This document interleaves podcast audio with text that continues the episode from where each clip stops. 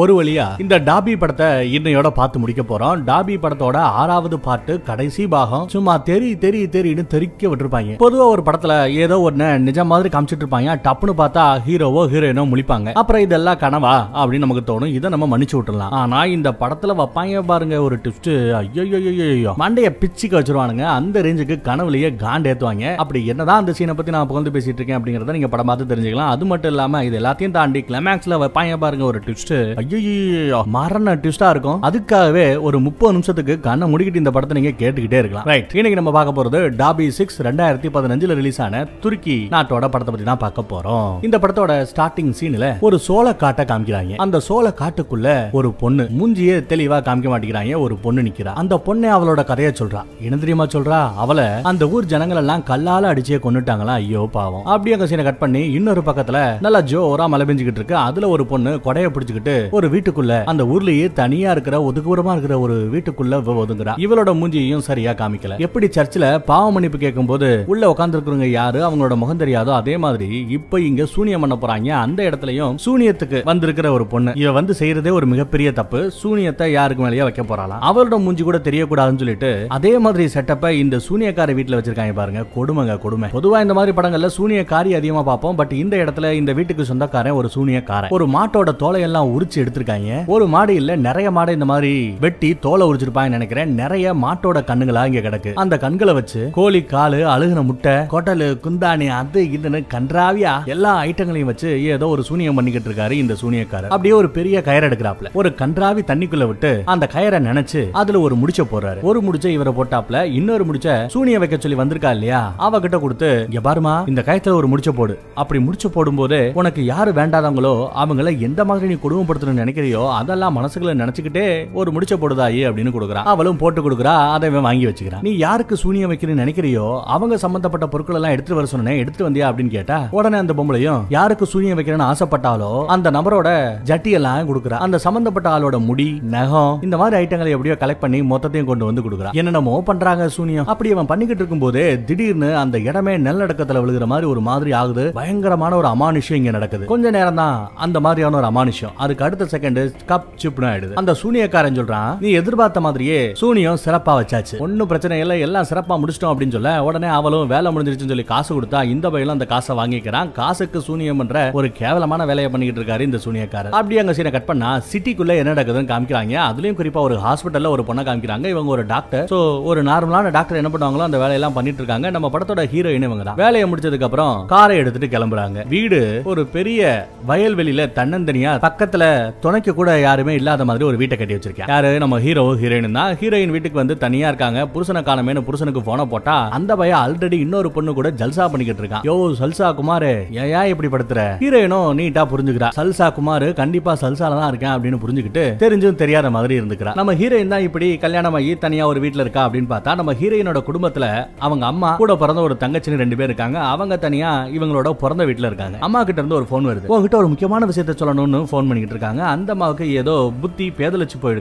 அதனால அந்த அம்மா சொல்றத நம்ம ஹீரோயினும் பெருசா கேர் எடுத்துக்கல. அதெல்லாம் இருக்கட்டும், தங்கச்சி எங்க, அவகிட்ட போன கூட, அந்த முக்கியமான மேட்டர் என்னங்கறத தங்கச்சி கிட்ட நான் கேட்டு தெரிஞ்சுக்கிறேன்னு போனை கொடுக்க சொல்ல போன் டப்புன்னு கட் ஆயிடுது. ஹீரோயின் வீட்டுல ஏதோ ஒரு சத்தம் கேக்குதுன்னு சொல்லிட்டு வீட்டுக்குள்ளேயே சுத்தியும் முத்தியும் பாத்துக்கிட்டு இருந்தா திடீர்னு அந்த இடமே முழுக்க முழுக்க கருப்பு வெள்ளையமா ஒரு பிளாக் அண்ட் ஒயிட் படம் மாதிரி மாறுது. அங்க நம்ம ஹீரோயினோட அம்மா ஒரு பேய் மாதிரி நிக்கிறாங்க. அதே சமயம் எங்கேயோ இன்னொரு வீட்டுல 2 போலீஸ்காரையும் உள்ள போறாங்க. என்னடா அப்படின்னா இங்க அழுகிற சத்தம் கேக்குதுன்னு பக்கத்துல இருந்தவங்க எல்லாம் கம்ப்ளைண்ட் பண்ண அதை தெரிஞ்சுக்கிறதுக்காக அந்த வீட்டுக்குள்ள நுழைறாங்க. இந்த பக்கம் நம்ம ஹீரோயின் அவ வீட்டுல இருக்கிற ஒரு கண்ணாடியை பார்த்துட்டு போய்கிட்டு இருக்கா. அந்த பக்கத்துல போலீஸ்காரங்க அந்த வீட்டுக்குள்ள போய் பெட்ரூம் பக்கத்துல போய் பாக்குறாங்க. பார்த்தா அங்க ஒரு கிழவி செத்து பணமா கிடக்கா. வாய் கொஞ்சம் வித்தியாசமா கிழிஞ்சு போய் கிடக்கு. அதே சமயம் கண்ணாடி பக்கத்துல போன நம்ம ஹீரோயினுக்கு பின்னாடி ஒரு பொண்ணு வந்து நிக்கிறா. நம்ம ஹீரோயினோட தங்கச்சின்னு நினைக்கிறேன். அவங்க நம்ம அம்மாவை கொன்னுட்டாங்க அப்படின்னு சொல்லி பதறா. உடனே நம்ம ஹீரோயின் டப்புன்னு பின்னாடி திரும்பி பார்த்தா பின்னாடி யாருமே இல்லங்க. மனுஷங்க தான் யாருமே கிடையாது. ஆனா ரொம்ப அகோரமா கொடூரமா ஒரு பொண்ணு, ஒரு ஆவி நிக்குது. யாரோட ஆவி? நம்ம ஹீரோயினோட அம்மாவோட ஆவிங்க. கர்ம கொடூரமா இருக்கும். வாயில இருந்து கன்றாவியா வாந்தியா வருது. அதுக்கப்புறம் பார்த்தா கொய்யால இவ்வளவு நேரம் நம்ம பயமுறுத்திட்டு இருந்தாங்கல்ல அது எல்லாமே கனவாங்க. இதுக்கெல்லாம் காண்டாயிராதீங்க. நிறைய காண்டாக்குற மாதிரி சீன்ஸ் எல்லாம் இருக்கு. அதே சமயம் நம்ம ஹீரோயினுக்கு போன் வருது. போன்ல அந்த பக்கத்துல போலீஸ்காரங்க பேசுறாங்க. உங்க அம்மாவோட பாடியை நாங்க நேத்து பார்த்ததாவும் அவங்க வாயி கிழிக்கப்பட்ட நிலைமையில செத்து போய் கிடந்ததாகவும் சொல்றாங்க. உடனே நம்ம சல்சா குமாரை கூட்டுக்கிட்டு அந்த அம்மா ஒரு ஹாஸ்பிட்டலுக்கு போறாங்க. இங்க இருக்க போறாங்கன்னா ஹீரோயினோட அம்மா கூட அந்த தங்கச்சி இருந்தால அம்மா செத்து போயிட்டா சரி தங்கச்சி என்னாச்சு அப்படின்னு தெரிஞ்சுக்கிறதுக்காக தான் அந்த தங்கச்சி அடைச்சு வச்சிருக்கிற ஒரு ஹாஸ்பிட்டலுக்கு இவங்க போறாங்க. இருந்திருக்காங்க. தாய் கிழவி இறந்த அதே ரூம்ல தான் அந்த தங்கச்சிக்காரி இருந்திருக்கலாம். ஆனா அவ மனதளவுல ரொம்பவே டிஸ்டர்ப் ஆயிருக்கலாம். அது சம்பந்தப்பட்ட விஷயங்களை அங்க இருக்கிற ஒரு டாக்டர் கிட்ட நம்ம ஹீரோயின் டாக்டர் கேட்டு தெரிஞ்சுக்கிறாங்க. எங்க அம்மா எப்படி இறந்தாங்க, பிரேத பரிசோதனை எல்லாம் பண்ணிட்டீங்களா அப்படின்னு விசாரிக்கும் போது ஏதோ மூளையில ஒரு கசிவா, ரத்த கசிவு ஏற்பட்டு ஆக்சிஜன் மூளையோட சப்ளைக்கு கிடைக்காம அவங்க இறந்துட்டதா சொல்றாங்க. மூளையில இருந்த அந்த ரத்த கசிவு அப்படியே முகம் ஃபுல்லா ஏறி கடைசியில வாய் வழியா வெளியே ஒழுகி இருக்கான். அதனாலதான் நம்ம ஹீரோயின் வீட்டுல அவங்க அம்மாவோட பேயை பார்க்கும்போது வாயில இருந்து ரத்தம் ஒழுகிற மாதிரி பார்த்திருப்பா. அந்த பக்கம் என் தங்கச்சிக்கு என்ன பஞ்சாயத்து அப்படின்னு விசாரிச்சா அவளுக்கு நிறைய விஷயங்கள் விசுவல்ஸ் மாதிரி சரசரன்னு வந்து போகுது. அந்த விசுவல்ஸ் எல்லாம் நம்ம இந்த படத்தோட ஸ்டார்டிங் சீன்ல பார்த்தோம் பாத்தீங்களா. யாரோ ஒருத்தர் யாரோ ஒரு ஆளுக்கு சூனியம் வச்சிருந்தாங்கல்ல, அந்த சூனிய மேட்டர் ஃபுல்லா இந்த தங்கச்சியோட விஷுவல்ல வந்து வந்து போகுது. அதனால அவ ரொம்ப டிஸ்டர்ப் ஆயிருக்கா. அம்மா இறந்துட்டதால இனி அந்த தங்கச்சிக்கு அம்மாவுக்கு அம்மாவாவும் அக்காவுக்கு அக்காவும் இருந்து பாத்துக்க வேண்டியது நம்ம ஹீரோயினோட பொறுப்பு. அதனாலதான் அவளை வீட்டுக்கே கூட்டிட்டு போய் நல்லபடியா பாத்துக்கிறா. அப்படியே நல்லபடியா போய்கிட்டு இருக்கு அப்படின்னு நினைச்சா தங்கச்சியோட ரூம்ல போய் பார்க்கும்போது அங்க ரொம்பவே கொடூரமாவும் வித்தியாசமாவும் நிறைய வரைபடங்களை அந்த தங்கச்சிக்காரி வரைஞ்சு வச்சிருக்கா. அப்புறம் நைட்டு எல்லாரும் உட்காந்து ஒன்னா சாப்பிடுறாங்க. ஹீரோ, சல்சா குமார், அந்த பக்கத்துல தங்கச்சி, 3 பேர் உட்காந்து சாப்பிட்டு இருக்கும்போது சல்சா குமார் ஏதோ நல்ல விஷயமா தங்கச்சி கிட்ட நல்லா விசாரிக்கிறாப்ல. நல்லமா இருக்கியா, இன்னும் பிரச்சனை இல்லையே அப்படிங்கிற மாதிரி விசாரிச்சுட்டு இருக்க உடனே அந்த தங்கச்சிக்காரி, எனக்கு என்ன, நான் ரொம்ப சௌக்கியமா நல்லா தான் இருக்கேன், என்ன உங்களுக்கு தான் சல்சா பண்றதுக்கு டைமே கிடைக்கல போல அப்படிங்கிற மாதிரி லைட்டா போட்டு பாக்குறா. என்ன இருக்கு அப்படின்னா சல்சா குமார் பண்ண சல்சா மேட்டர் எல்லாம் இந்த தங்கச்சிக்கு ஆல்ரெடி தெரிஞ்சிருக்கு. இது எப்படி இந்த பொண்ணுக்கு தெரியும் தெரியாம அவன் குழம்புறான். இந்த மேட்டர் எல்லாம் எப்படி அந்த தங்கச்சிக்கு தெரியும் அப்படின்னு பார்த்தா எதுகளோ அவளோட காதுல வந்து சொன்னாங்களா, மேபி ஜின்களா இல்ல பேய்களா இருக்கலாம். திடீர்னு தங்கச்சி உட்காந்து ஆ ஊ அப்படின்னு கத்துறா, கதறா, தரையிலேயே துடிக்கிறா. என்னடான்னு பார்த்தா நம்ம ஹீரோ ஹீரோயினோட மூஞ்சியே அவளுக்கு கொஞ்சம் விகாரமாவும் கொடூரமாவும் தெரியுது. அடுத்த நாள் காலையில தங்கச்சியை போய் பார்த்தா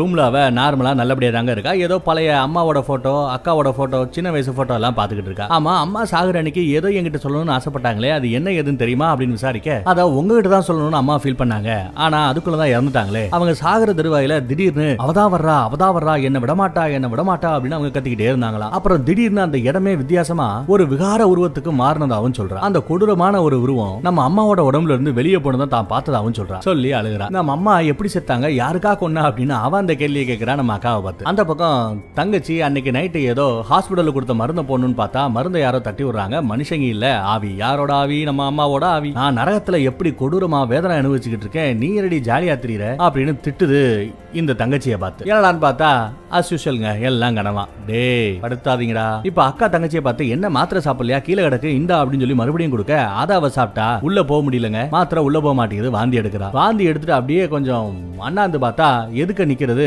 அம்மாவோட ஆவி. எனக்கு உதவி தேவை அப்படின்னு வாயை திறந்தா வாயில இருந்து ஊத்து ஊத்துன்னு ஊத்துது ரத்தம். அது பத்தாதுன்னு அவளே அவளோட நாக்க வெட்டி எடுக்கிறா. ஐயோ கட்ராவி. என்னடான்னு பார்த்தா இதுவும் கனவா. பொறுமை பொறுமை, கோச்சுக்காரீங்க, பொறுமையா இருங்க. அந்த பக்கம் இப்போ அன்னைக்கு நைட்டு நல்லா தங்கச்சி, அக்கா, சல்சா குமார் எல்லாரும் தூங்கிட்டு இருக்காங்க. அப்ப திடீர்னு தங்கச்சியோட கனவுல ஏதோ ஒரு பேய் வர மாதிரி இருக்கு. டக்குன்னு கண்ண முழிக்கிறா. எதுக்கு பார்த்தா இவளோட ரூமோட கதவு தானா திறக்குது. அங்க ஒரு சோஃபா, அந்த சோஃபாக்குள்ள இருந்து ஒரு கை மட்டும் மேல வருது. அதுக்கப்புறம் ஒரு உருவம் மேல வருது, தங்கச்சியை நோக்கி வந்துகிட்டே இருக்கு. இவ ஏதோ சின்ன பப்பா மாதிரி போர்வை எடுத்து டப்புன்னு போத்திக்கிறா. போர்வையை பொத்திக்கிட்டு இருந்தா கூட போர்வைக்குள்ளேயே அந்த பேய் வந்து பயங்கரமா இவளை டார்ச்சர் பண்ற மாதிரி தெரியுதுங்க. தங்கச்சியோ பயங்கரமா அலறா. அந்த சத்தத்தை கேட்டுட்டு முத அக்கா அங்க இருந்து ஓடி வராங்க தங்கச்சியை பாக்கிறதுக்காக. பின்னாடியே சல்சா குமாரும் ஓடி வரா. ஓடி வந்து ஹால்ல பாக்குறாங்க. பார்த்தா நம்ம ஹீரோயினோட தங்கச்சி அங்க ஏதோ ஒரு பணத்தை பச்சையா கடிச்சு கோதரை தின்னுகிட்டு இருக்கா. அவ தின்றது மனுஷ உடலா இல்ல விலங்குல உடலான்னு தெரியலங்க. ஏதோ ஒரு பக்கமா விழுது விழுதுன்னு கத்திக்கிட்டு இருக்கு அந்த தங்கச்சியோட உருவம். ஹீரோயினும் போய் அந்த பொண்ணை எப்படி ஆசுவாசப்படுத்தி அவளோட ரூம்ல படுக்க வச்சிடறா. இதெல்லாம் பார்த்த சல்சா குமார் சும்மா இருப்பாப்லையா, இதெல்லாம் வேலைக்காகாது,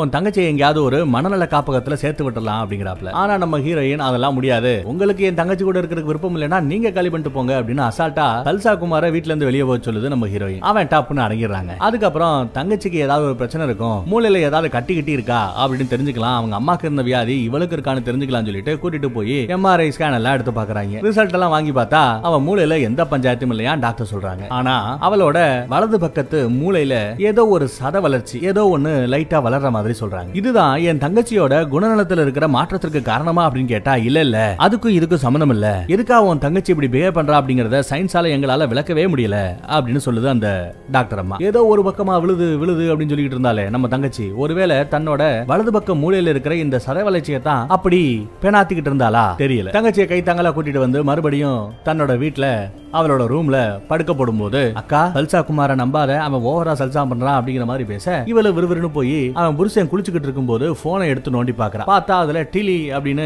ஏதோ ஒரு பேர் எழுதி இருக்கு. அந்த பேருக்கு அடிக்கடி நிறைய கால்ஸ் போயிருக்கு. உடனே இவளும் போன் போட்டு பார்த்தா அது ஒரு பொம்பளை பேசுது. இவன் ஓடி வந்து டப்புன்னு அந்த போனை பிடிங்கிறான். யாரா அந்த பொண்ணு, அவளுக்கு உனக்கு எத்தனை நாள் பழக்கம் அப்படின்னு கேக்குறான். பாக்குறாங்க. சல்சா குமார் என்னென்னமோ சொல்லி சமாளிக்க பாக்குறாப்ல, பட் முடியல, சமாளிக்க முடியல.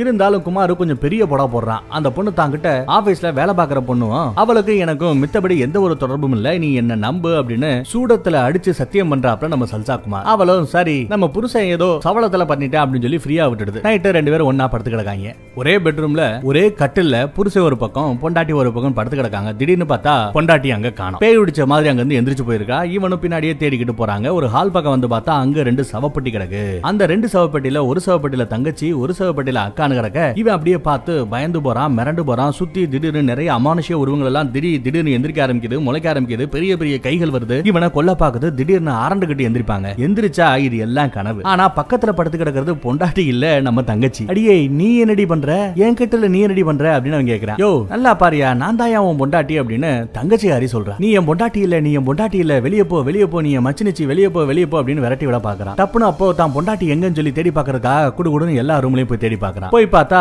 பொண்டாட்டி அங்க இருக்கா. அவளை குலுக்கி பேசுறான். உன் தங்கச்சி என்கிட்டயே தப்பா நடக்க முயற்சி பண்றா, நீ தானே என் பொண்டாட்டி, நீ தானே என் பொண்டாட்டி அப்படின்னு சொல்லி குலுக்கி பேசிட்டு இருப்பான். அதுக்கப்புறம் பார்த்தா அடே நான் உன் பொண்டாட்டி இல்லடா, நான் தாண்டா உன் மச்சினிச்சி அப்படின்னு அந்த பொண்ணு சொல்றா. அதே சமயம் இந்த ரூமுக்குள்ள பின்னாடி ஒருத்தி ஓடி வர்றா. ஓடி வர்றது யாருன்னு பார்த்தா சல்சா குமாரோட ஒரிஜினல் பொண்டாட்டி நம்ம ஹீரோயின். தான் தங்கச்சிக்கிட்டே தப்பா நடக்க முயற்சி பண்றான்னு சொல்லிட்டு ஓங்கி ஒரு போடு. ரத்தம் தெரிக்க தெரிக்க சல்சா குமார சாகடிக்கிறா. அதுக்கப்புறம் பார்த்தா இது எல்லாமே கனவுங்க. கனவு காண்றது யாரு? அந்த பொண்டாட்டி யாரு. பக்கத்துல ஹாயா சல்சா குமார் தூங்கிட்டு இருக்காப்ல. அப்புறம் ஹீரோயின் எதுக்கும் தங்கச்சியை போய் ஒரு எட்டு பாப்போம்னு சொல்லிட்டு தங்கச்சியோட ரூமுக்கு போய் பார்த்தா அங்க இவளோட புருஷன் அந்த தங்கச்சி கிட்ட நீதாயா பொண்டாட்டி நீதாயா பொண்டாட்டின்னு கத்திட்டு இருக்கிற அந்த சீனு அப்படியே நடக்கிற மாதிரி தெரியுதுங்க. இவன் தானே மேல படுத்துக்கிட்டா இங்க கிடக்கானேன்னு சொல்லிட்டு பக்கத்துல சந்தேகப்பட்டு வர திடீர்னு அவன் ரத்த காட்டேரி மாதிரி அந்த தங்கச்சியோட சங்கிலியே போட்டு கடி கடின்னு கடிச்சு துப்புறான். என்னடா நடக்குது அப்படின்னு பார்த்தா இதுவும் கனவா. இந்த கனவை காட்டுறது யாரு? நம்ம தங்கச்சி ஹாரி கனவு காண்றா. கனவுக்குள்ள கனவா. எப்படி கடுப்பேத்துறாங்க பாத்தீங்களா? அது மட்டும் இல்லாம ரொம்ப விசித்திரமான ஜந்துக்கள் எல்லாம் அவளோட கனவுல வந்து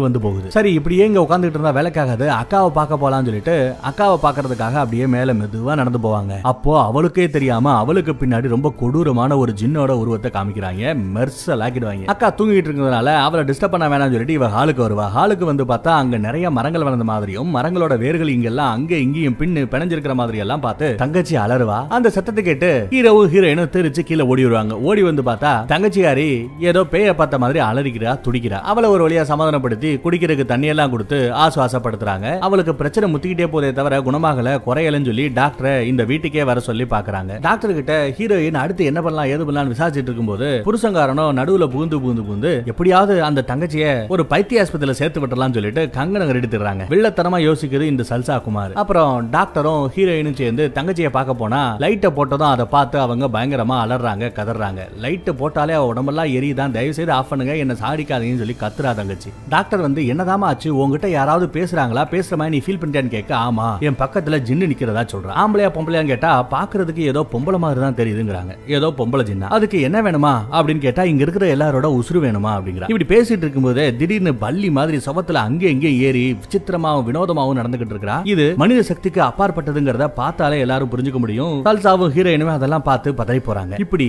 சவத்துல அங்கே இங்கேயும் தாவிக்கிட்டு இருக்கும் போது டாக்டர்மா நிறைய கேள்வி கேட்டதுனால ஏய் நிறுத்திரி, சும்மா நொய் நொயின்னு இருக்கு, முக்கியமான கேள்வி கேட்கணும், அதை நீ கேட்கறியா, உன் பொண்ணு சாக போறா, எப்படி சாக போறான்னு தெரிஞ்சுக்கணுமா அப்படின்னு சொல்லி ஏதோ ஒரு ஆக்சிடென்ட்ல தலையெல்லாம் நசுங்கி கொடூரமா மூளையெல்லாம் அப்படியே உருகி ஒழுகிற ரேஞ்சுக்கு கொடூரமான சாவு உன்னோட பொண்ணுக்கு கிடைக்க போகுது அப்படின்னு சொல்றா. அப்படியா, எங்க என் பொண்ணோட பேரை கரெக்டா சொல்லு பாப்போம் அப்படின்னு நக்கலா கேட்கறாங்க டாக்டர் அம்மா. கரெக்டான பேரை இவளும் சொல்லிடுறா. அவ்வளவுதாங்க ஆடி போகுது அந்த அம்மா. பத்தாவதுக்கு இங்க இருக்கிற ரெண்டு பேரையும் இங்க இருக்கிற மூணு பேரையுமே நான் தான் கொல்ல போறேன்னு வேற தங்கச்சி கத்திக்கிட்டு இருக்கா. திடீர்னு மயங்கி பொத்துன்னு விழுந்துருவா. அதுக்கப்புறம் அவளை அப்படியே விட்டுவிட்டு இவங்க வெளியே வந்து என்ன ஏதுன்னு இப்ப விசாரிக்கிறாங்க, பேச ஆரம்பிக்கிறாங்க. இந்த டாக்டரை நம்ம ஹீரோ ஹீரோயினுக்கு ரொம்ப நாளா பழக்கம். அவங்க பொண்ணோட பேரும் இவங்களுக்கு தெரியும். ஏன் இவ்வளவு சீரியஸா இருக்கீங்க? அதுதான் பேய் பிடிச்ச மாதிரி ஜின்னு பிடிச்ச மாதிரி இருக்கிற அந்த தங்கச்சி சொன்னது எல்லாமே தப்பு தானே, உங்க பொண்ணோட பேர் எனக்கு தெரியுமே, தப்பா தானே அவ சொல்லியிருக்கா அப்படின்னு கேட்க இல்ல சார், என் பொண்ணுக்கு முத நான் ஒரு பேர் வச்சேன், அதுக்கப்புறம் பேரு நல்லாலன்னு சொல்லிட்டு அவளே வாசுபடி பேரை மாத்திவிட்டா, ஸ்டைலா இருக்கணும்னு சொல்லி பேரை மாத்திட்டா, அந்த பேர் தான் உங்களுக்கு தெரியும், நான் என் பொண்ணுக்கு உண்மையா வச்ச அந்த பேரை கரெக்டா உங்க மச்சினிச்சி கண்டுபிடிச்சு சொல்லி இருக்கா,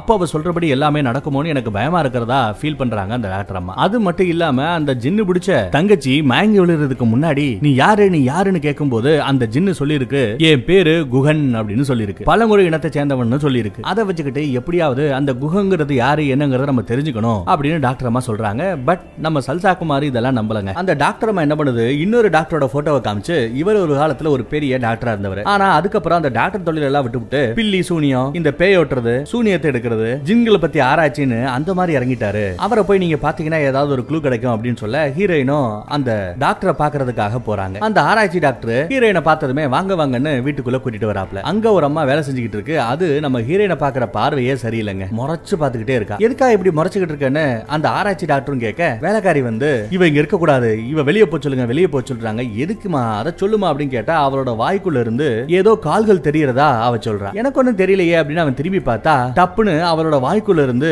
நாயோட கால் மாதிரி ஒரு ரெண்டு எட்டி பாக்குதுங்க. அவ்வளவுதான், ஜர்க்காயிரா அந்த வேலைக்காரி. கூட இருந்த இன்னொரு வயசானம்மா அந்த பொண்ணை கூட்டிட்டு போயாச்சு. சரி, இந்த வீட்டுல இருந்தா எதுவும் சரிப்பட்டு வராது, பேச முடியாதுன்னு சொல்லி ஹீரோயின் அந்த ஆராய்ச்சி டாக்டரை தன்னோட வீட்டுக்கே கூட்டிட்டு வந்து தான் தங்கச்சி வரைஞ்ச அந்த டிராயிங்ஸ் எல்லாம் எடுத்து காமிக்கிறான். அந்த ஆராய்ச்சி டாக்டரோ இந்த ஓவியங்கள் எல்லாம் பார்த்துட்டு இதை பார்க்கும்போது ஏதோ ஒரு பசில்ஸ் மாதிரி தெரியும்னு சொல்லிட்டு 1 by 1 அந்த டிராயிங்ஸ் எல்லாம் அடிக்க வைக்கிறான். அவன் ஒரு ஸ்டைல்ல அடிக்க வைக்கிறாங்க. அப்படி அடிச்சு வச்சு பார்த்தா அந்த டிராயிங்கோட 4 பக்கமும் ஏதோ கொம்பு வரைஞ்ச மாதிரி இருக்கு. இது என்னது அப்படின்னு கேட்டா ஏதோ ஒரு குறிப்பிட்ட பழங்குடியினரோட சின்னம்னு அந்த பழங்குடியினத்தை குறிக்கிற மாதிரி தான் உன் தங்கச்சி டிராயிங்ஸ் எல்லாம் வரைஞ்சிருக்கிறதாவும் அந்த ஆராய்ச்சி டாக்டர் சொல்றாப்ல. இதுக்கு என்ன அர்த்தம் அப்படின்னு நம்ம பசங்களும் கேட்டா பாபிலோன்ங்கற சிட்டியோட கதையை கேள்விப்பட்டிருக்கீங்களா? அழிவுன்னு ஒன்னு நடந்தா இப்படி தான் இருக்கும்னு அந்த பாபிலோன் சிட்டில ஒரு சாம்பிளை இதுக்கு முன்னாடி இந்த உலகம் பார்த்திருக்கு. அது சம்பந்தப்பட்ட நிறைய படங்கள் கூட ரிலீஸ் ஆயிருக்கு. அந்த மாதிரி அந்த சிட்டியை அழியிற காலகட்டத்துல மனிதர்களை 4 பக்கமும் சூழ்ந்து அந்த ஜின்கள் இருந்ததாவும் மனிதர்களை வெளியே விடாம தடுத்து நிப்பாட்டினதாவும் அந்த பழங்காலத்து கதையெல்லாம் சொல்லிட்டு இருக்காப்ல நம்ம ஆராய்ச்சி டாக்டர். அப்புறம் அந்த தங்கச்சிக்காரி நிறைய கிறுக்கல்களா கிறுக்கி வச்சிருப்பா. எழுத்துக்கள் மாதிரி தெரியும், ஆனா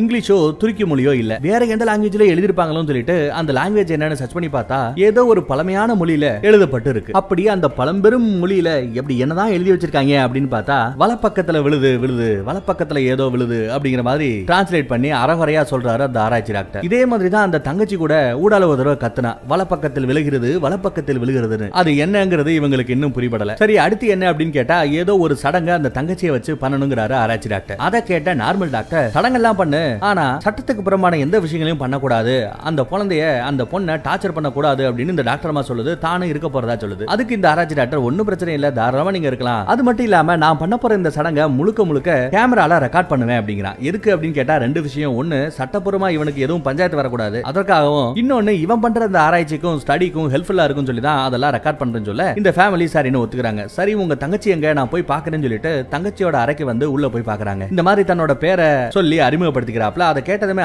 தெரியுமே, உங்களை பத்தி எனக்கு நல்லா தெரியுமேங்குது அந்த ஜின்னு பிடிச்ச தங்கச்சிகாரி. எப்படி தெரியும் கேட்டா கனவுல பார்த்தாலாம். என்ன கனவுன்னு கேட்டா ஒரு இருட்டான இடம், நீயும் நானும் மட்டும் தனியா இருந்தோம். அப்ப நான் ஏதோ ஒரு மயக்கத்துல கிடந்தேன், எனக்கு நீ தண்ணி கொடுத்த அப்படிங்குது அந்த அம்மா. சரி, நான் கொடுத்த தண்ணியை குடிச்சியா அப்படின்னு கேட்டா குடிக்கலையே அப்படிங்கிறா. எதுக்கு குடிக்கலன்னு கேட்டா அதுல ஒரு 4 கொம்பு, ஒரு பாம்பு, இந்த மாதிரி கொஞ்சம் வித்தியாசமான ஐட்டங்களா இருந்தது, அதனாலதான் நான் குடிக்கல அப்படின்னு சொல்றேன். அப்புறம் அங்க இருந்த சில பேர் தன்னை கொன்னதாவும் அதுக்கப்புறம் உங்களையும் கொன்னதாவும் அந்த அம்மா சொல்றேன். ஆராய்ச்சி டாக்டரே நீங்க தான் என்ன காப்பாத்தணும் அப்படின்னு சொல்லி கதறா. அந்த சடங்கு வேலை ரொம்ப மும்முரமா நடக்குது, எல்லாமே ரெக்கார்டும் ஆகிட்டு இருக்கு. ஒரு சேர்ல அந்த பொண்ணை உட்கார வச்சுட்டு தன்னோட கையை காமிச்சு ஒவ்வொரு ரேகையும் காமிச்சு ஏதோ பேச ஆரம்பிக்க திடீர்னு அவ ஏதோ ஒரு வேற ஒரு லோகத்துக்கே போன மாதிரி ஃபீல் பண்றா. அந்த உலகத்துல ஆராய்ச்சி டாக்டர், இந்த ஜின்னு பிடிச்ச பொம்பளை தங்கச்சிகாரி, இவங்களை தவிர வேற யாருமே அசையவே இல்ல, பொம்மை மாதிரி நிக்கிறாங்க. ஆராய்ச்சி டாக்டர் பேசுறாப்ல, இந்த இடத்துல நான் வர விரும்பல, நாம போக வேண்டிய இடம் உங்க அம்மா எப்படி செத்தாங்கிறது தெரிஞ்சுக்கிறதுக்கு அவங்களோட அறைக்கே, அவங்க செத்து போன அந்த வீட்டுக்கே போகணும் அப்படின்னு சொல்றான். உடனே அவளும் நானும் அந்த இடத்துக்கு போறேன், அந்த இடத்துக்கு போய்கிட்டு இருக்கேன் அப்படிங்கிற. அங்க போய் பார்த்தா அங்க ஒரு சவப்பட்டி கிடக்கான், அவங்க அம்மா இருக்க வேண்டிய இடத்துல ஒரு சவப்பட்டி கிடக்கான். அதுல ஏதோ எழுதியிருக்கான். என்ன எழுதிருக்கு அப்படின்னு கேட்டா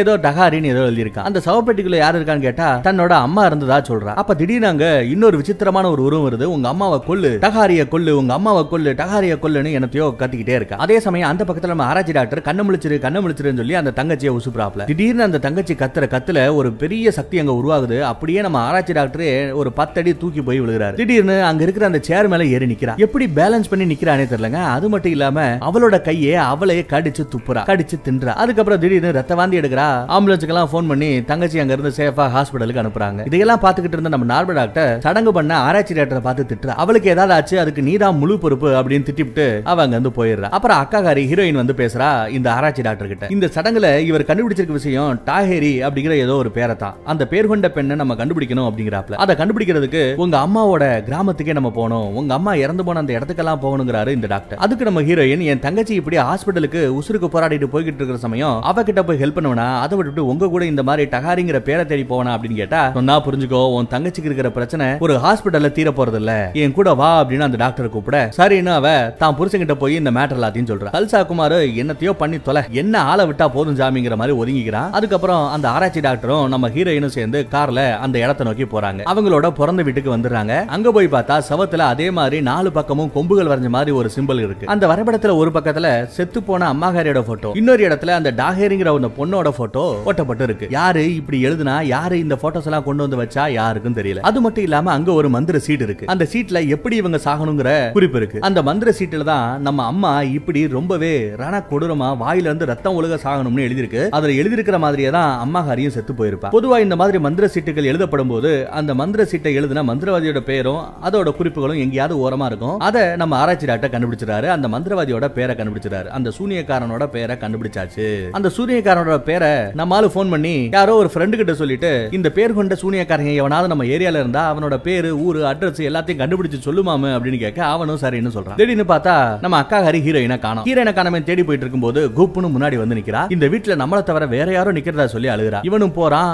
போய் பார்க்கும்போது திடீர்னு அங்க ஏதோ ஒரு அமானுஷம் வருது. இவங்க ரெண்டு பேரும் அட்டாக் பண்ணுது. நடக்கிற எதுவுமே மனித சக்தி இல்ல, இதெல்லாம் அமானுஷம்னு புரிஞ்சுக்கிட்ட டாக்டர் அவரே பதற செய்யறாரு. வேண்டாம், இந்த வீடே வேண்டாம், இங்க இருந்து போயிடலாம் அப்படின்னு ஹீரோயின் சொல்ல சரின்னு ஆராய்ச்சி டாக்டரும் ஹீரோயினை கூட்டிக்கிட்டு வெளியில வந்து கார் எடுத்துட்டு அங்க இருந்து எஸ்கேப் ஆயிடுறாங்க. அப்படி போய்கிட்டு இருக்கும்போது ஆராய்ச்சி டாக்டர் போன் பண்ணி அந்த சூனியக்கார யாரு என்னன்ற டீடைல விசாரிக்க சொன்னாப்ல, அந்த ஆளுங்க வந்திருக்காரு. அவரையும் கூட்டிகிட்டு போய் ஃபைனலா அந்த சூனியக்கார இருக்கிற அந்த வீட்டு அட்ரஸே கண்டுபிடிச்சு அங்கேயே போய் சேர்ந்துடுறாங்க. அங்க போய் கதவை தட்டினா உள்ள இருந்து அந்த சூனியக்கார வர்றான். யாரா நீங்க அப்படி இப்படின்னு சொல்லிட்டு பெருசா சீனை போடுவான். டாக்டரோ அப்படியே அவனோட கழுத்தை பிடிச்சி தர தரன்னு வீட்டுக்குள்ள இழுத்து போயிட்டு அவரோட கை காலெல்லாம் கட்டி போட்டுறாப்ல. வாயை கூட பேச விடாத மாதிரி கட்டி போடுறாரு. இவனுக்கு சாதாரண ட்ரீட்மெண்ட் இல்ல, ஒரு வித்தியாசமான ட்ரீட்மெண்ட் கொடுத்தாதான் இவன் வாயில இருந்து உண்மை வரைக்க முடியும். யாருக்காக இவன் அந்த சூனியம் பண்ணா அப்படிங்கறத நம்ம தெரிஞ்சுக்க முடியும்னு சொல்லிட்டு இதெல்லாம் நீ பார்க்க வேண்டாம் தாயின்னு நம்ம ஹீரோயினை வெளியே அனுப்பிச்சிடறான். வெளியே அனுப்பிச்சுட்டு இந்த சூனியக்காரனை போட்டு பொல பொலன்னு பொலக்கிறான். யார் அந்த சூனியத்தை வைக்க சொன்னது, சொல்லு சொல்லுன்னு கேட்டா அவன் சொல்ல மாட்டேங்கிற மாதிரி தலையாட்ட ஒரு பல்லைய புடுங்கி எடுத்துறாரு நம்ம டாக்டர். அதுக்கப்புறம் வேற வழி இல்லாம வழி தாங்க முடியாம உண்மையை சொல்லிடுறாங்க. பொதுவா கஸ்டமர் கிட்ட நான் ஸ்ட்ரைட்டா டீலிங்கே வச்சுக்க மாட்டேன். எதுவா இருந்தாலும் என் அசிஸ்டன்ட் தான் அந்த கஸ்டமர் கிட்ட எல்லாம் போய் பார்த்து பேசி எல்லாத்தையும் முடிப்பான். நான் அவனோட மூஞ்சியை கூட பார்க்காம தான் சூனியம் பண்ணுவேன்னு சொல்ல, எங்கடா அவன் அசிஸ்டன்ட் அப்படின்னு கேட்டா அவனு இங்க பக்கத்து ரூம்ல தான் இருப்பான். அதே சமயம் வெளியே ஹீரோயின் கத்துற சத்தம் என்னன்னு சொல்லிட்டு வெளியே ஓடி வந்து ஹீரோயின் கேட்டா உள்ள போங்க, உள்ள ஏதோ ஒரு ஆபத்து அப்படின்னு சொல்ல மறுபடியும் உள்ள ஓடி வருவாங்க. அசிஸ்டன்ட் இருக்கிற அந்த ரூமுக்குள்ள வந்து பார்த்தா அசிஸ்டன்ட் ரொம்பவே கொடூரமான முறையில் செத்து போய் கிடப்பா. அங்க ரெண்டு மலப்பாம்பு டான்ஸ் ஆடிக்கிட்டு இருக்கும். சரி, அசிஸ்டன்ட் தான் செத்து போயிட்டான், உண்மையை வாங்க முடியாது, சூனியக்காரங்கிட்டையாவது ஏதாவது மேட்டர் வாங்கலாம்னு சூனியக்காரன் அடைபட்டிருக்கிற அந்த ரூமுக்கு ஓடி போய் பார்த்தா அங்க அந்த ஆளு அந்த சூனியக்காரன் துடிதுடிச்சுக்கிட்டு இருக்கான். அந்த இடமே திடீர்னு விட்டு விட்டு அடிக்குது. கை காலெல்லாம் உதறது, பின்னுது. திடீர்னு ஏதோ வாயில இருந்து ஒரு கன்றாவே வெளியே வருது. அந்த ஆளும் கடைசியா செத்து போயிட்டாப்ல. இவங்க மூலமா ஏதாவது கண்டுபிடிக்கலாம்னு பார்த்தா கடைசியில இவங்க ரெண்டு பேருமே செத்து போயிட்டாங்க. அடுத்து என்ன பண்ணு தெரியாம ஹீரோயின் முழிக்க, ஒன்னும் பிரச்சனை இல்ல, ஏதோ ஒரு பழங்குடி கிராமம்னு உன் தங்கச்சி சொல்லிக்கிட்டு இருந்தால, இங்க கூட பக்கத்துல ஏதோ ஒரு பழங்குடி கிராமம் இருக்கான், அங்க போய் அந்த டகாரிங்கிற பேருக்கு சொந்தக்காரி யாரு யாருன்றத நம்ம தெரிஞ்சுக்கலாம், வா போலான்னு கூட்டிட்டு போறாப்ல. அப்படி போகும்போது நம்ம ஹீரோயின் என் தங்கச்சி அப்படியே ஹாஸ்பிட்டல் விட்டுட்டு வந்துட்டேன், அவளை பாத்துக்கிறது கூட ஆள் இல்ல, நான் போய் பாத்துக்கிறேன், நீங்க அந்த கிராமத்துக்கு போய் விசாரிச்சுட்டு வாருங்கன்னு சொல்லிட்டு அவங்க ரெண்டு பேரும் அங்க இருந்து பிரிஞ்சிடறாங்க. நம்ம ஹீரோயின் மட்டும் இல்லாம இவங்க ரெண்டு பேரும் தான் அந்த பழங்குடி கிராமத்துக்கு போய் பாக்குறாங்க. அந்த ஊரே கிட்டத்தட்ட காலி செய்யப்பட்ட நிலைமையில கிடக்கு. கிட்டத்தட்ட இருட்டாயிடுது. காரோட வெளிச்சத்துல தான் சுத்தி முத்தி பாத்துட்டு இருக்காங்க. நிறைய வீடுகள்ல ஆளுகளே இல்ல. ஒவ்வொரு வீடா திறந்து பார்த்துட்டு யாராவது ஒரு வீட்டுல ஒருத்தவன் இருந்தா அவங்க கிட்ட விசாரிக்கலாமே தேடிக்கிட்டு இருக்கும்போது திடீர்னு ஒரு வீட்டுக்குள்ள ஒரு கபோர்டுக்குள்ள சத்தம். திறந்து பார்த்தா உள்ள ஒருத்தவன் பயந்துகிட்டே உட்காந்துட்டு இருக்கான். ஐயோ, எங்களை பார்த்து பயப்படாதீங்க, நாங்க உங்களை ஒண்ணும் செய்ய மாட்டோம், சாதாரண மனுஷங்க தான் நாங்க, வாங்கன்னு அந்த ஆளை வெளியே கூப்பிடுறாங்க. பேர் என்னன்னு கேட்டா ஏதோ ஒரு பேரை சொல்றாரு அந்த ஆளு. அதே சமயம் அங்க ஒரு மிகப்பெரிய அமானுஷம் ஏற்படுது. திடீர்னு ஏதோ ஒரு பெரிய காத்தடிக்கிற மாதிரி ஒரு சத்தம், ஒரு குழப்பமான சூழல். திடீர்னு பார்த்தா அந்த பேசிட்டு இருந்த ஆளு வலிப்பு வந்த ஆள் மாதிரி அப்படியே துடிதுடிச்சுக்கிட்டு இருக்காரு. சார், உங்களுக்கு ஒன்னும் ஆளையே, உங்க வீடு எங்க இருக்குன்னு கேட்டா கை காமிக்கிறாரு. இந்த பக்கத்துல போனா ஏதோ ஒரு குடிசை வீடு இருக்குமா. அதே சமயம் அந்த பக்கத்துல நம்ம சல்சா குமாருக்கு போன் வருது. போன்ல பேசிட்டு இருக்கிறது யாருன்னா சல்சா குமார் கூட சல்சா பண்ண அந்த பொண்ணு தான். எம்மா தாயே, ஏற்கனவே என் பொண்டாட்டி இப்ப சந்தேகப்பட்டுக்கிட்டு இருக்கா, நீ வேற அடிக்கடி போன் பண்ணி என்ன மாட்டி விட்டுறாத, இனிமே இதெல்லாம் செட் ஆகாது அப்படின்னு சொல்லி பிரேக்கப் பண்ணிக்கிறான். அப்படியே பேசிக்கிட்டே மேல போனவன் டப்புன்னு கீழே விழுந்து கிட்டத்தட்ட சாக கிடக்குறான். ரத்தமா பக்கத்துல ஒளியிட்டு கிடக்கு. திடீர்னு பார்த்தா அந்த தங்கச்சி வந்து நம்ம ஆளோட சங்க கடிச்சு தின்னுகிட்டு இருக்கிற மாதிரி இருக்குங்க. என்னடான்னு பார்த்தா அதுக்கப்புறம் கனவுன்னு தெரிஞ்சுக்கிட்டதுக்கு அப்புறம் ஓடி வந்து தங்கச்சியை பார்த்தா அவ ஹாயா அவளோட பெட்ரூம்ல தூங்கிக்கிட்டு இருக்கா. அதே சமயம் பொண்டாட்டி அந்த பக்கம் வந்து, என்ன நீ அடிக்கடி என் தங்கச்சி வீட்டு பக்கம், என் தங்கச்சியோட ரூம் பக்கமே தெரியற, சரியில்லையே அப்படிங்கிறாங்க அவங்க. நம்ம ஹீரோக்கு இப்போ பயங்கர காண்டாயிருச்சு. அவ என்னடா கனவுல கூட வந்து சங்க எடுத்துக்கிட்டு இருக்கா, நீ என்னடா சங்க எடுத்துக்கிட்டு இருக்கிற, இந்த பொண்ணு கூட நான் சல்சா பண்ணுவேன்னு நினைக்கிறேன், அவ்வளவு கேவலமான நானு, என்னையே சந்தேகப்படுறியா, இனிமே உங்க சங்காத்தமே வேண்டாம் போங்கடின்னு சொல்லிட்டு அவன் அங்க இருந்து கிளம்பிடுறான். அந்த பக்கம் நம்ம ஆராய்ச்சி டாக்டர் கபோர்டுக்குள்ள ஒளிஞ்சுக்கிட்டு இருந்த அந்த பெரியவரை கூட்டிக்கிட்டு அவரோட வீட்டுக்கு போய்கிட்டு இருக்காப்ல. இந்த கிராமம் ஏன் இப்படி கிடக்கு அப்படின்னு விசாரிச்சா கொஞ்சம் வருஷத்துக்கு முன்னாடி ஏதோ ஒரு பொண்ணு இந்த கிராமத்துக்கு வந்தாலாம். அந்த பொண்ணு பேர் தான் தகாரியா. இந்த பேரை தேடிதான் நம்ம ஆராய்ச்சி டாக்டர் இங்க வந்திருக்காரு. அந்த தகாரி எனக்கு ஒரு நல்ல நண்பியா இருந்தாலாம். இந்த பெருசு கொஞ்சம் வருஷத்துக்கு முன்னாடி ஏதோ ஒரு பொண்ணை காதலிச்சிருக்காப்ல. அந்த காதலை பத்தி டஹாரி கிட்ட சொல்லவும் செஞ்சிருக்காப்ல. நைட்டு வா, உனக்கு எந்த பிரச்சனையும் இல்லாம உன்னோட காதலை கல்யாணத்துல முடிச்சு வைக்கிறேன் அப்படின்னு டஹாரி சொல்லியிருக்காங்க. இவனும் சரின்னு சொல்லிட்டு அன்னைக்கு நைட்டு போக ஏதோ ஒரு சூனிய மாதிரி ஏதோ பண்ணிருக்காங்க. பண்ணதுமே பொண்ணு கொடுக்க மாட்டேன்னு சொல்லிக்கிட்டு இருந்த அந்த குடும்பம் இப்போ பொண்ணு கொடுக்கறதுக்கு சரின்னு ஒத்துக்கிட்டாங்களா. அப்புறம் சில வருடங்கள் போச்சு. திடீர்னு பார்த்தா என் நண்பிய அந்த டஹாரிய ஊர்க்காரங்க எல்லாம் கல்லால அடிச்சு கொல்ல ஆரம்பிச்சிட்டாங்க. துடிக்க துடிக்க கல்லால எரிஞ்சே கொன்னாங்க அப்படிங்கிறாரு அந்த பெருசு. எதற்காக கொன்னாங்க, யாரு கொன்னாங்க அப்படின்னு விசாரிச்சா அந்த தகாரிக்கு அவளே ஒரு சூனியக்காரி தான், சூனியம் பண்றவதான், அவளுக்கே ஒரு பிளாஷ்பேக் இருக்குங்க. இந்த அம்மா ஒரு சூனியக்காரி, சூனியக்காரின்னு சொல்லி கல்லால அடிச்சு கொன்னா கூட அதுல ஒரு நியாயம் இருக்கு. ஆனா அப்படி இல்லாம வேற ஒரு கூத்து நடந்திருக்குங்க. ஏன்னா அந்த டகாரிங்கிறவ ஒரு ஆம்பளைய பார்த்து லவ் பண்ணி கல்யாணம் பண்றாங்க. கல்யாணம் பண்ணதுக்கு அப்புறம் தான் தெரியுது அந்த ஆளுக்கு அதுக்கு முன்னாடி ஒரு பொண்ணு கூட காதல் இருந்திருக்கு. ஆனா அந்த பொண்ணு சரியில்லைன்னு சொல்லிட்டு லவ்வை பிரேக் பண்ணிக்கிட்டாரு. ஆனா காதலிச்சு கல்யாணத்துல போய் முடியாத அந்த பொண்ணு, காதல்ல தோத்து போன அந்த பொண்ணு பயங்கர காண்டாரா. யாரு மேல காண்டாரா தெரியுமா? தான் இருக்க வேண்டிய இடத்துல இப்போ அந்த டகாரிங்கிறவ இருக்காளே அப்படின்னு சொல்லி அவ மேல இப்ப தேவையே இல்லாம காண்டாகரா இவ. அந்த காதல்ல தோத்து போனவ ஊர்க்காரங்க கிட்ட இல்லாதது பொல்லாதெல்லாம் சொல்லி தன்னோட ஆளை இவ மயக்கிட்டா, அப்படி பண்றா இப்படி பண்றான்னு பேசி எல்லா பேரையுமே கன்வின்ஸ் பண்ணி இவ தான் முதல் கல்லவெட்டி எரிஞ்சு அடிக்க ஆரம்பிச்சிருக்கா. பின்னாடியே ஊர்க்காரங்களும் கல்லவெட்டி எரிஞ்சு அடிக்க ஆரம்பிக்க கடைசியில அந்த டகாரிங்கிற பொண்ணு செத்தே போயிட்டா. ஒரு பொண்ணு இந்த மாதிரி திடீர்னு இன்னொரு பொண்ணை பத்தி தப்பு தப்பா சொன்னா ஊர்க்காரங்க உடனே நம்பிடுவாங்களா? அட்லீஸ்ட் ஒரு 2-3 பேர் சேர்ந்து சொன்னாதானே நம்புவாங்க. அந்த மாதிரி தான் அந்த டகாரிங்கிற பொண்ணோட கேரக்டரை தப்பா பேசுறான் இன்னொருத்தவன். இவ யாருன்னு பார்த்தா அந்த தகாரிங்கிற பொண்ணை ஒன் சைடா காதலிச்ச பையன். இவன் காதல்ல தோத்து போன ஒரு ஆம்பளைன்னு வெச்சுக்கங்க. அந்த பக்கம் இந்த தகாரி கல்யாணம் பண்ண அந்த புருஷனை ஒன் சைடா காதலிச்ச, காதல்ல தோத்து போன இன்னொரு பொம்பளை. இந்த 2 காதல்ல தோத்து போன கேசுகளும் தான் அவங்க மேல பழிய போட்டு கல்லால அடிக்க ஆரம்பிக்க ஊர்க்காரங்களும் சேர்த்து அடிச்சு கொண்டு இருக்காங்க. சோ தகாரிங்கிற அந்த சூனியக்காரியோட சாவுக்கு காரணம் 2 பேர். ஒருத்தி காதல்ல தோத்து போனவன், இன்னொரு ஆளு நம்ம தகாரியவே காதலிச்சு ஒன் சைடுல லவ்ல தோத்து போனவன். இந்த உண்மையெல்லாம் நம்ம ஆராய்ச்சி டாக்டருக்கு தெரிய வருது. அதுக்கப்புறம் சரி ஓம் பொண்டாட்டி எங்க நல்லா இருக்காங்களான்னு கேட்டா அவங்களும் ஏதோ செத்து போயிட்டாங்களா இந்த பெரியவர் சொல்றாப்ல. அதுக்கப்புறம் ஒரு மேட்டர் சொல்றாரு. இந்த மாதிரி தகாரி திடீர்னு ஒரு நாள் அவ சாகிறதுக்கு முந்தின நாள் என் வீட்டுக்கு வந்து ஒருவேளை எனக்கு ஏதாவது ஆயிடுச்சுன்னா இந்த டேப்பை கொஞ்சம் பத்திரமா வச்சிருங்கன்னு சொல்லிட்டு ஒரு ரெக்கார்டர் டேப்பை இந்த பெரியவர்கிட்ட கொடுத்துட்டு அதுக்கப்புறம் தான் கல்லால் அடிக்கப்பட்டு சாகடிக்கப்படுறாங்க. அந்த டேப்பை இப்போ நம்ம ஆராய்ச்சி டாக்டருக்கு கிடைக்குது. அந்த டேப்பை போட்டு பார்த்தா அதுல அந்த தகாரிங்கிறவங்க தான் பேசுறாங்க. அதுல அவங்க என்ன சொல்றாங்கன்னா, என் மேல எந்த தப்புமே இல்ல, பொய்யான குற்றச்சாட்டை சுமத்தி என் புருஷனையே என்கிட்ட இருந்து பிரிச்சுட்டாங்க, என் புருஷனை என் வீட்டு வாசல கூட மிதிக்காத ரேஞ்சுக்கு பண்ணிட்டாங்க. ஒருவேளை நான் செத்துட்டேனா என் சாவுக்கு காரணமான அந்த காதல்ல தோத்து போன தம்பதி இருக்காங்க இல்லையா, அவங்க நல்லாவே இருக்க கூடாது, அவங்களும் அவங்களோட குடும்பம் நாசமா போகணும், புழுபுழுத்து போகணும், அப்படி இப்படின்னு சபிச்சிருக்காங்க. ஒரு வழியா இப்போ அந்த உண்மைகள் எல்லாம் தெரிய வர இந்த மேட்டர் எல்லாம் சொல்லி ஹீரோயின் கிட்ட இதுதான் நடந்திருக்கு, உங்க அம்மா சாதாரணம் இல்ல, தன்னோட காதலனை ஒருத்தி கல்யாணம் பண்ணிட்டான்னு சொல்லி அவ மேல ஒரு பொய்யான குற்றச்சாட்டை சுமத்தி கல்லால அடிக்க ஆரம்பிச்சிருக்காங்க. கூடவே ஒருத்தவனும் சேர்ந்துகிட்டு 2 பேரும் சேர்ந்து கல்லால அடிச்சிருக்காங்க. அது பத்தாதுன்னு தலையில அடிச்சு மண்டையோட உடைச்சிருக்காங்க, நாக்க அறுத்து எடுத்திருக்காங்க, கண்ணை நோண்டி எடுத்திருக்காங்க. அதுக்கப்புறம் தான் ரொம்ப கொடூரமா அந்த டகாரிங்கிறவ இறந்து போயிருக்கா. இதெல்லாம் பார்த்த சாட்சி கூட இருக்குன்னு அந்த பெரியவரை கூப்பிட அவரும் ஆமாம்பா, உங்க அம்மா தான் இந்த தப்பெல்லாம் பண்ணவங்க, நான் தான் அதை எல்லாத்தையுமே பார்த்தேன் அப்படின்னு சாட்சி சொல்றாரு அந்த பெரியவரும். இதெல்லாம் உண்மைன்னு எப்படி நம்புறது அப்படின்னு நம்ம ஹீரோயின் கேட்டா, நீ நம்பிதாமா ஆகணும், ஏன்னா உங்க அப்பா வேற யாரும் இல்ல, அந்த செத்து போன டகாரிங்கிற அந்த சூனியக்காரியோட புருஷன் தான் உங்க அப்பா. எஸ், அவளை கொன்னுபிட்டு அவளோட வாழ்க்கைய காதல்ல தோத்து போனவ மறுபடியும் புடிச்சிட்டா. ஒரு பொண்ணை இப்படி கொடூரமா கொன்னுட்டு அவ இடத்துக்கு வந்துட்டு அவன் புருஷன் கூடயே ஒரு நல்ல வாழ்க்கை வாழ்ந்து அதுக்கப்புறம் தான் நம்ம ஹீரோயினையே பெத்து போட்டிருக்கு அந்த மகராசி. இப்ப நம்ம ஹீரோயின் இந்த கதையை நம்பித்தான் ஆகணும். இதுல என்ன ஒரு சோகமான விஷயம்னா, இந்த கூத்தெல்லாம் சம்பந்தப்பட்ட அந்த புருஷனுக்கு தெரியவே தெரியாதுங்க. நம்ம ஹீரோயினோட அப்பனுக்கு இதெல்லாம் தெரியாது. அந்த அளவுக்கு ஏமாளியா இருந்தானா இல்ல அவன் மேலேயே ஏதாவது ஒரு சூனியத்தை பயன்படுத்தி இருந்தாங்களா அப்படின்னு தெரியல. இப்படி ரொம்ப கொடூரமான முறையில செத்தவ சாகிறதுக்கு முன்னாடி ஒருவேளை நான் செத்துட்டா என்னோட உடலை ஜின்கள் எடுத்துக்கங்க அப்படின்னு ஜின்களோட உடன்படிக்கை போட்டிருக்கா. இதனால அந்த டகாரிங்கிறவங்களோட உடல்ல டகாரியோட ஆன்மாவும் இருக்கு, சொர்க்கத்துக்கோ நரகத்துக்கோ போகாம அந்த உடல்லயே அவங்க இருக்காங்க. இன்னும் நிறைய ஜின்களும் அந்த உடலை ஆக்குபை பண்ணிருக்கு. இப்படி நிறைய ஜின்களும் செத்து போன அந்த டகாரியோட ஆவியும் அந்த பாடியிலேயே ரொம்ப நாள் இருந்தது இல்லையா, அப்படி இருந்ததுனால பாடி கொஞ்சம் கொஞ்சமா அழுகி ஒரு கட்டத்துல அந்த பாடியே இல்லாம போயிடுது. ரொம்ப நாளைக்கு ஒரு செத்து போனவங்க உடம்புல வெறும் ஜின்னும் ஆவிகளும் இருந்துகிட்டே இருக்க முடியாது. அதுக்காக தான் ஒரு நல்ல உடம்பு அவங்களுக்கு வேணும்ன்றதுக்காக தான் நம்ம ஹீரோயினோட அம்மாவை கொன்னதுக்கு அப்புறம் ஹீரோயினோட தங்கச்சியோட உடம்புல ஏறிட்டாங்க. இப்படி அவங்க பேசிட்டு இருக்கும்போது திடீர்னு என்னமோ ஆகுது, ஒரு காலிங் பெல் அடிக்குது. என்னடா அப்படின்னு பார்த்தா நம்ம நார்மல் டாக்டர் அவங்க வராங்க. என்னையா வித்தியாச வித்தியாசமான கேரக்டர்லாம் இன்ட்ரோடியூஸ் பண்றீங்க அப்படின்னு விசாரிக்கிறாங்க. இந்த பெரியவர் எதுக்கு அங்க கூட்டி வரீங்க அப்படின்னு விசாரிச்சா இந்த பெரியவர் அவரே வாலண்டியரா வந்திருக்காரா. என்ன பண்ண போறீங்க, அந்த தங்கச்சியை குணப்படுத்துறதுக்கு உங்களோட ஐடியா என்னன்னு கேட்டா, இப்போ அந்த தங்கச்சியோட உடம்புல இருக்கிற ஜின்னு யாரு என்னங்கிற டீடைல் எல்லாம் நம்ம தெரிஞ்சுக்கிட்டாச்சு. இப்போ நான் என்ன பண்ண போறேன், ஒரு சடங்கு நடத்தி தங்கச்சியோட உடம்புல இருக்கிற அந்த ஜின்களை எல்லாம் இந்த பெரியவரோட உடம்புல செலுத்த போறேன், அதுக்கப்புறம் இந்த பெரியவரோட உடம்புல இருந்து அந்த ஜின்களை விரட்ட போறேன் அப்படிங்கிற மாதிரி அந்த டாக்டர் சொல்றாப்ல. இதெல்லாம் கேட்டு அந்த நார்மல் டாக்டர் என்னையா கூத்து, இதெல்லாம் எனக்கு செட் ஆகாது, இதெல்லாம் நம்புற மாதிரியா இருக்குங்கிற மாதிரி பேசிட்டு இருக்காங்க. அந்த பக்கம் சல்சா குமாரும் இருக்காப்ல, அவரும் நம்மள ஹீரோயின் இதெல்லாம் கேட்டு டென்ஷனாக எல்லா பேரும் காட்டு கத்து கத்திட்டு இருக்காங்க. அதுல ஒரு கட்டத்துல சல்சா குமார் இதுக்கெல்லாம் ஒத்துக்கவே மாட்டேன்னு சொல்ல, நீயா யாரா ஒத்துக்காம இருக்கிறதுக்கு? தாக கிடக்கிறது என் தங்கச்சி, நீ போ, உனக்காக தான் ஒரு சிரிக்கி திரிவால அவ கூட சல்சா பண்ணு போ அப்படின்னு சல்சா குமார விரட்டி விட்டுறாங்க. அவன் அங்க இருந்து போயிடுறான். அதே சமயம் மறுபடியும் அங்க ஒரு அமானுஷம் நடக்குது. என்னாச்சு அப்படின்னு பார்த்தா இவ்வளவு நேரம் நம்ம பேசிட்டு இருந்த மேட்டரை ஜின்கள் எல்லாம் கேட்டிருக்கோம் அப்படிங்கிறாரு அந்த பெரியவர். சரி வாங்க முதல்ல அந்த தங்கச்சியாரிய கூட்டு வரலாம்னு சொல்லிட்டு தங்கச்சியா கூட்ட போனா அவ பேய் மாதிரி அங்கே எங்கேயும் பறக்கிறா. பக்கத்துல போய் ஒண்ணு இல்லதாயி வா வான்னு கூப்பிட்டா திடீர்னு அங்கிருந்து போயிடுறா. இன்னொரு இடத்துல இருந்து தெரிச்சு ஓட ஆரம்பிக்கிறா. ஒரு சோழ காட்டுக்குள்ள இருந்து ரொம்ப அகோரமான குரல் என்னமோ பேசி தெரியுறா. ஒரு வழியா அவளை புடிச்சுறாங்க.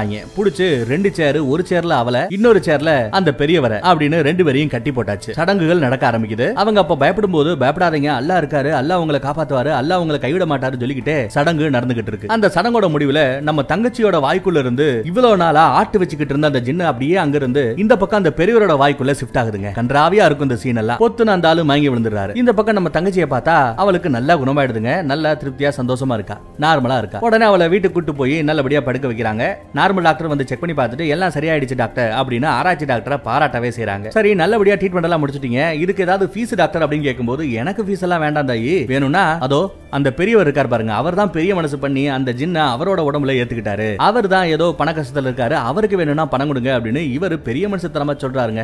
ஒரு ஆராய்ச்சி டாக்டரா இருந்தா கூட ஃபீஸ் வேணாங்கிறாரு பாத்தீங்களா, அருமைங்க. அப்புறம் நம்ம ஆராய்ச்சி டாக்டர் நிம்மதியா அவரோட வீட்டுல போய் படுக்கிறாப்ல. அந்த பெரியவரை யாரு அவரோட கிராமத்துல கொண்டு போய் விட போறா அப்படின்னு பார்த்தா நம்ம ஆராய்ச்சி டாக்டரோட ஃப்ரெண்ட் ஒருத்தர் இருந்தார் இல்லையா, அவர் தான். அப்ப திடீர்னு அந்த ஃப்ரெண்டு கிட்ட இருந்து ஆராய்ச்சி டாக்டருக்கு ஒரு போன் வருது. நண்பா நீ சொன்ன மாதிரி தாண்டா அந்த ஆளை கொண்டு போய் அவரோட கிராமத்துல விடுறதுக்காக போனோம், விட்டுட்டு நான் திரும்பி வரும்போது ஒரு 2-3 பேரு என் காரை வழிமறிச்சு நிப்பாட்டினாங்க. யார் நீங்க, எதுக்காக காரணி பாட்றீங்க அப்படின்னு கேட்டா, நீ யாரியா, எதுக்கே எங்க கிராமத்துக்கு வந்த அப்படின்னு அவங்க கேட்க, நான் இந்த மாதிரி பெரியவர் காதர்னோத்தவர் இருந்தாரு, அவரை தான் விட்டுறதுக்காக வந்தேன்னு சொல்ல, எது காதரா, அப்படி ஒரு ஆளே இந்த கிராமத்துல இல்லையே இந்த கிராமத்து வாசியே சொன்னாங்க. எது காதர்ங்கிற ஒரு ஆளு இல்லையா? இல்லங்க, அவர் வீடு கூட இருந்துச்சு, அந்த வீட்டுக்கெல்லாம் நாங்க போனவேன்னு சொல்ல, யோ அந்த காதர்ங்கிற ஆளு செத்து போய் கிட்டத்தட்ட 35 வருஷம் ஆகுதியா அப்படின்னு சொல்ல ஷாக் ஆயிடுறாங்க அந்த ஃப்ரெண்டு. அந்த மேட்டர்லாம் நம்ம ஆராய்ச்சி டாக்டர் கிட்ட சொல்ல ஆராய்ச்சி டாக்டருக்கும் பயங்கர ஷாக்கிங். எப்படி செத்தாங்கன்னா அந்த தகாரிங்கிற லேடி செத்தாங்க பாத்தீங்களா, அதே சம்பவத்துல தான் இந்த காதர்ங்கிற பெரியவரும் செத்து போயிருக்காப்ல. ஐயோ நீ சொல்றத பார்த்தா ஏதோ பெருசா தப்பு நடந்து போச்சுன்னு தெரியுது, நீ அங்க இருக்க வேண்டாம், அங்க இருந்து தப்பிச்சு போ தப்பிச்சு போ ஆராய்ச்சி டாக்டர் கத்துறாரு. அதே சமயம் பேசிட்டு இருக்கிற அந்த நண்பனோட முதுகுல ஏதோ வந்து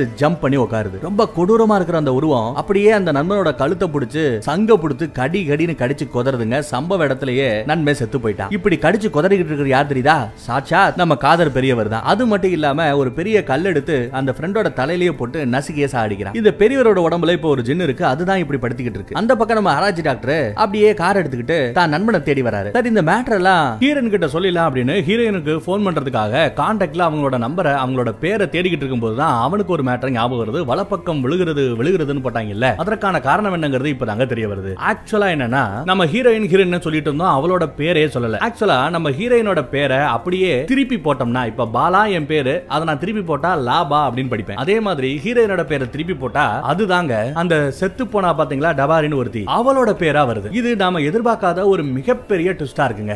என்னதாண்டா இங்க நடக்குது அப்படின்னு பார்த்தா நம்ம ஹீரோயின் அந்த கல்லால் அடிச்சு சாகடிக்கப்பட்டாங்க பாத்தீங்களா, அந்த அம்மாவோட பொண்ணுங்க. அந்த அம்மா சாகிறதுக்கு முன்னாடி ஒரு டேப்ல ரெக்கார்ட் பண்ணிருந்தாங்க பாத்தீங்களா, அந்த ரெக்கார்டிங்ல கொஞ்சத்தை மட்டும் தான் நம்ம ஆராய்ச்சி டாக்டர் போட்டு பார்த்திருப்பாப்ல. அந்த டேப்புக்கு பின்னாடி நடக்கிற ஒரு கதை இருக்கும், அதையெல்லாம் மறைச்சிருப்பாங்க நம்ம ஹீரோயின். அந்த டேப்ல அந்த மீதி டேப்ல ரெக்கார்ட் ஆயிருந்த விஷயம் என்னன்னா, அம்மா கல்லால் அடிபட்டு செத்து போன அந்த அம்மா தான் பொண்ணுக்கு சொல்லி இருக்கிற மெசேஜ். ஒருவேளை நீ பெரிய ஆளாயி இந்த டேப்பை நீ பிளே பண்ணி பாக்குற ஒரு நேரம் வந்தா என் சாவுக்கு காரணமானவங்க இவங்க தான் அப்படின்னு தெரிஞ்சுக்கோ, அவங்கள சும்மா விடாத, அவங்கள பழிவாங்கு அப்படின்னு எல்லாம் சொல்லியிருக்காங்க. அது மட்டும் இல்லாம அவங்க ஒரு சூனியக்காரிங்கிறதுனால சூனியம் செய்யக்கூடிய அந்த மந்திரங்கள் எல்லாத்தையுமே தான் பொண்ணுக்கு எப்படி அந்த சடங்கு செய்யணும் வைக்கணுங்கிற ட்ரைனிங்கும் அந்த ரெக்கார்டிங்லயே கொடுத்துருக்காங்க. அதையெல்லாம் போட்டு தெரிஞ்சுக்கிட்டதுக்கு அப்புறம் தான் நம்ம ஹீரோயின் தன்னோட அம்மாவையே குருநாதரா நினைச்சுக்கிட்டு அவங்க மூலமா அந்த சூனியத்தை கத்துக்கிட்டு அதை அவங்க ட்ரை பண்ணிருக்காங்க. அந்த வாய் கிழிக்கப்பட்ட நிலைமையில ஒருத்தி செத்து போய் கிடப்பாங்கல்ல நம்ம தங்கச்சிக்காரியோட அம்மா, மொதாசாவே அவங்க தான் இல்லையா. அவங்க செத்து போனப்ப கூட அவங்களோட வீட்டு அந்த 4 கொம்பு இருக்கிற மாதிரி வரம்படங்கள்லாம் வரைஞ்சிருக்கும். அந்த வரம்படங்களை வரைஞ்சதும் சாச்சா நம்ம ஹீரோயின் தான். இதெல்லாம் இப்பதான் லேட்டா நம்ம ஆராய்ச்சி டாக்டருக்கு தெரிய வருது.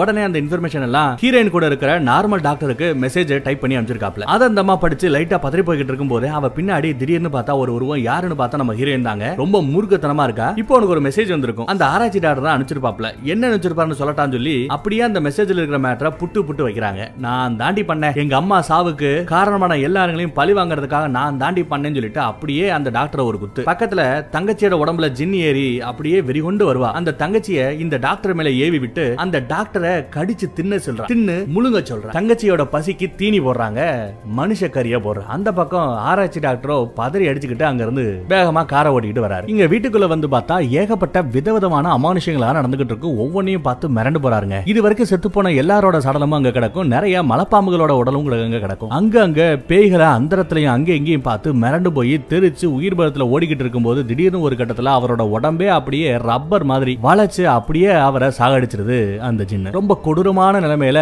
இந்த நல்லவனான ஆராய்ச்சி டாக்டர் செத்து போய் கிடக்காரு. அவரையும் ஒரு சடலத்துல ஒரு சவப்பட்டியில போட்டுவிட்டு எல்லா சவப்பட்டியும் அங்க இருந்து அப்புறப்படுத்துறாங்க நம்ம ஹீரோயின். ஆக்சுவலா என்ன ஆயிருக்கு அப்படின்னா, அந்த கல்லால் அடிக்கப்பட்டு ஒருத்தவங்க செத்து போனாங்க இல்லையா, அவங்க சாகும்போது அவங்களுக்கு ஒரு சின்ன குழந்தை, ஒரு பெண் குழந்தை இருந்திருக்கு. அப்பா அந்த குழந்தைய வளர்க்க முடியாம இன்னொரு கல்யாணத்துக்கு ஒத்துக்கிறாரு. அப்பதான் சூனியக்காரனோட அசிஸ்டன்ட் இவங்க எல்லாம் வச்சு சோளத்தட்டைக்கு நடுவுல இருந்த ஒரு பொம்பளை ஒரு மரவான இதுல இருந்து காசெல்லாம் கொடுத்து சூனியம் வச்சா பாத்தீங்களா. அந்த பொம்பளை சூனியம் வச்சது கல்லால் அடிச்சு அந்த பொம்பளைய கொல்றதுக்காக தான் சூனியம் வச்சிருக்கா. சூனியம் கரெக்டா வேலை செஞ்சு கடைசியில கல்லால் அடிச்சு அந்த டகாரிங்கிறவளை கொன்னாச்சு. அவளோட பொண்ணையும் தான் பொண்ணு மாதிரி நினைச்சு அப்பனை கல்யாணம் பண்ணிக்கிட்டு மூத்த பொண்ணா நினைச்சு அவளை வளர்த்துக்கிட்டு இருக்காங்க இந்த ரெண்டாவது கல்யாணம் பண்ணிக்கிட்டவ. அப்புறம் அவளுக்கு ஒரு குழந்தை பிறக்குது, அதுதான் தங்கச்சிங்க. எல்லாம் நல்லபடியா போய்கிட்டு இருக்கும் போதுதான் நம்ம ஹீரோயின் டாக்டர் இல்லையா ஏதோ ஒரு கிராமத்துல கேம்ப் எல்லாம் போட்டு மக்களுக்கு சேவை செய்யணும்னு அரசாங்க உத்தரவு, அதுக்காக அந்த அம்மா அந்த பழங்குடி கிராமத்துக்கு போயிருக்கு. அங்க வச்சுதான் அந்த டேப் அவங்களுக்கு கிடைச்சிருக்கும். அந்த டேப்ல மீதி ஐட்டங்கள் எல்லாத்தையும் போட்டு பார்த்து தன்னோட அம்மா யாரு, அவங்களோட சாவு எப்பேற்பட்டது, தன்னை இப்ப வளர்த்துக்கிட்டு இருக்கிறது தன்னை பெத்தவை இல்ல, தன்னோட அம்மாவை கொன்னுட்டு அந்த இடத்துக்கு வந்தவ அப்படிங்கிற விஷயம் எல்லாம் தெரிஞ்சுக்கிட்டு அவங்க சொல்லி கொடுத்த அந்த சூனியத்தையும் கத்துக்கிட்டு தன்னோட சித்தியோட பொண்ணுன்னு அவங்க ரெண்டு பேரையுமே பழி வாங்கிட்டாங்க நம்ம ஹீரோயின். ஒரு வழியா இந்த டாபிங்கிற பட சீரீஸை முடிச்சு விட்டோங்க. வரிசையா 6 பாட்டு. பொதுவா இந்த படங்கள் எல்லாம் ரொம்ப இருட்டிலேயே எடுத்ததால இருட்டா பாத்துக்கிட்டு இருக்கிற இருட்டான விசுவல்ஸ் இருக்கிற படங்களை நிறைய ஆடியன்ஸுக்கு பிடிக்காது. இந்த மாதிரி ஜெனரை பிடிச்சவங்க மட்டும்தான் இந்த படங்களை வரிசையா கண்டினியூ பண்ணி பார்ப்பாங்களையும் நல்ல படங்களையும் அடுத்தடுத்து பார்ப்போம். தேங்க்யூ. ரொம்ப நாளா போடணும்னு நினைச்சேன், நிறைய பேர் கேட்டுட்டு இருந்தீங்கன்றதால போட்டுட்டேன். அதுக்கப்புறம் நல்லா பளிச்சுன்னு தெரியற மாதிரி விசுவல்ஸோட அடுத்து நிறைய கொடூரமான படங்கள்